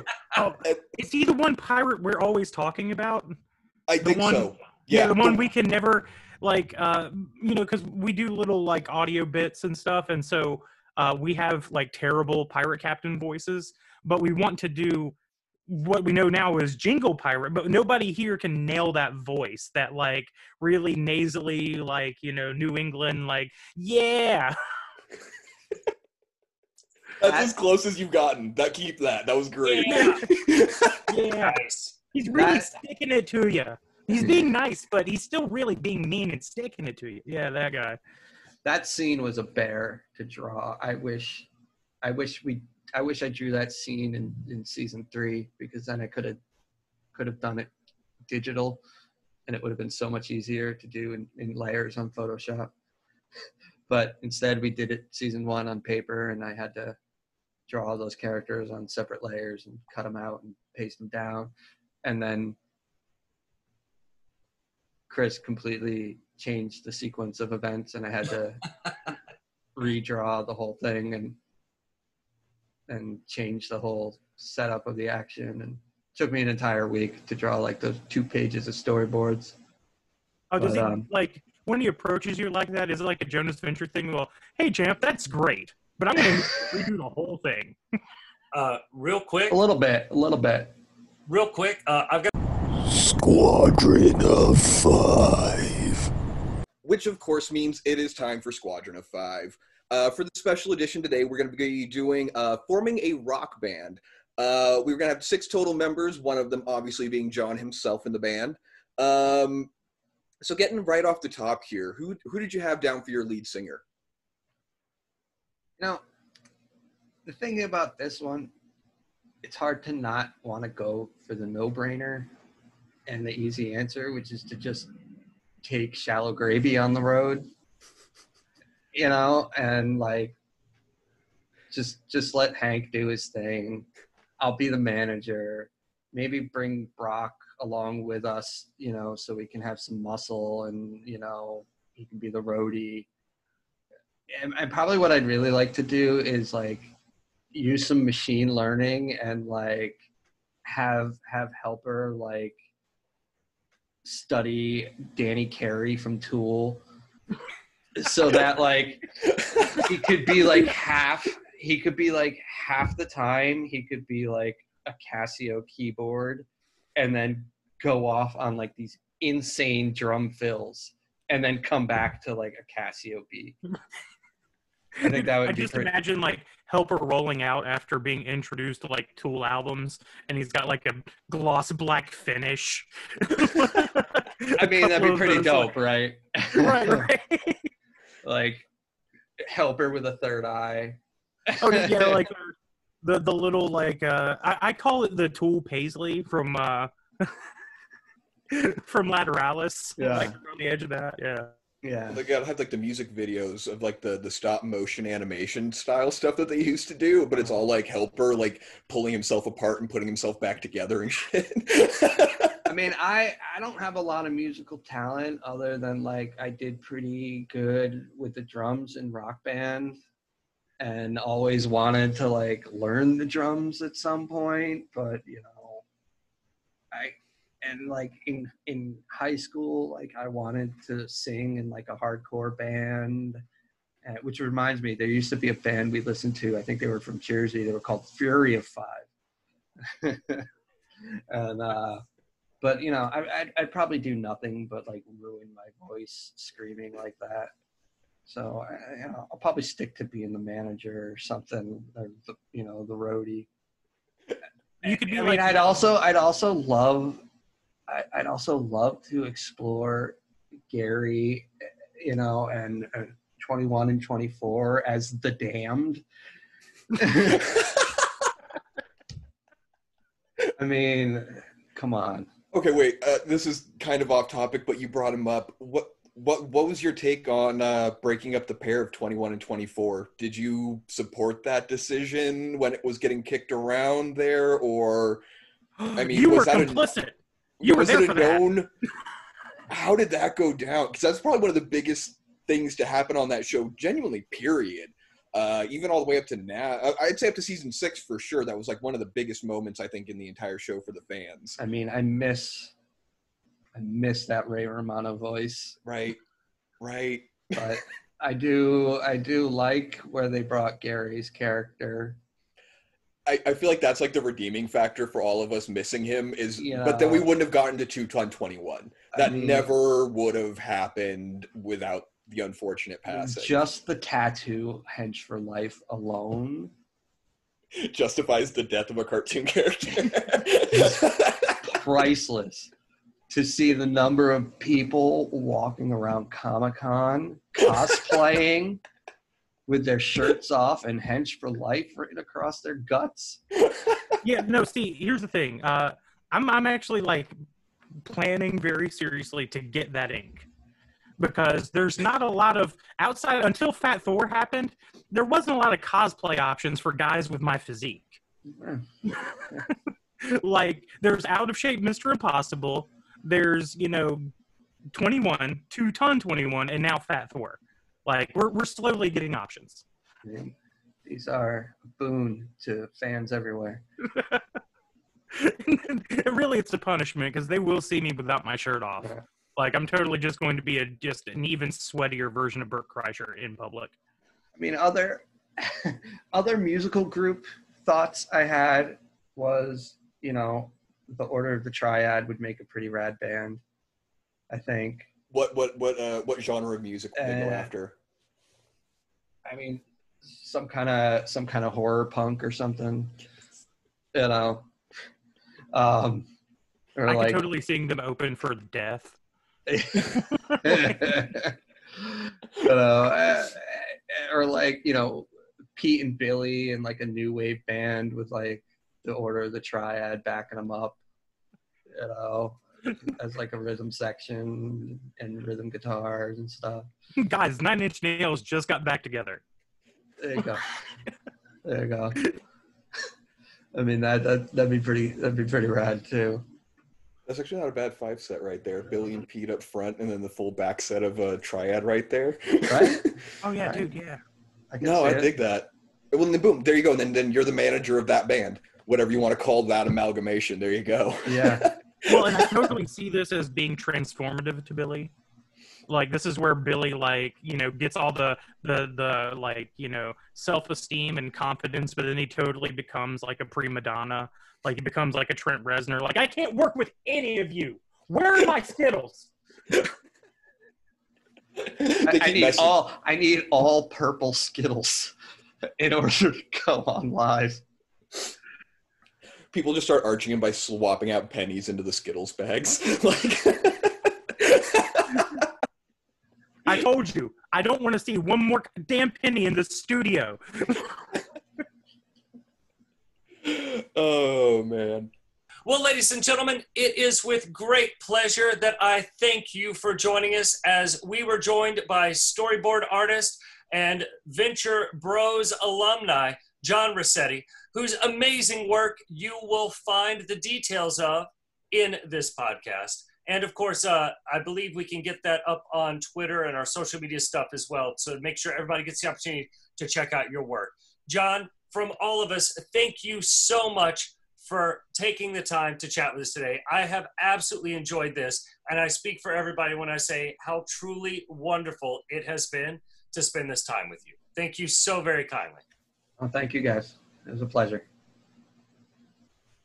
Well, ladies and gentlemen, this has been another spectacular episode of Conjectural Technologies, a Venture Industries podcast. I've been your host, Professor Brock Savage, joined as always by, Beast Lo- by Baron B. Slamode, my longtime companda, and our favorite denizen of dinner theater, the Vaudevillain.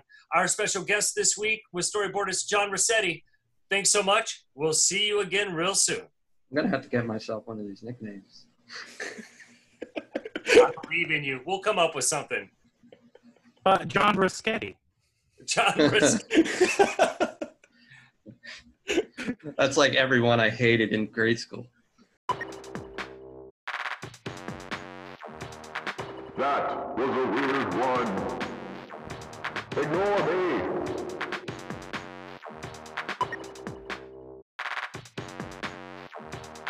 Is anyone coming for this baby? Goodbye, subject samples of Earth.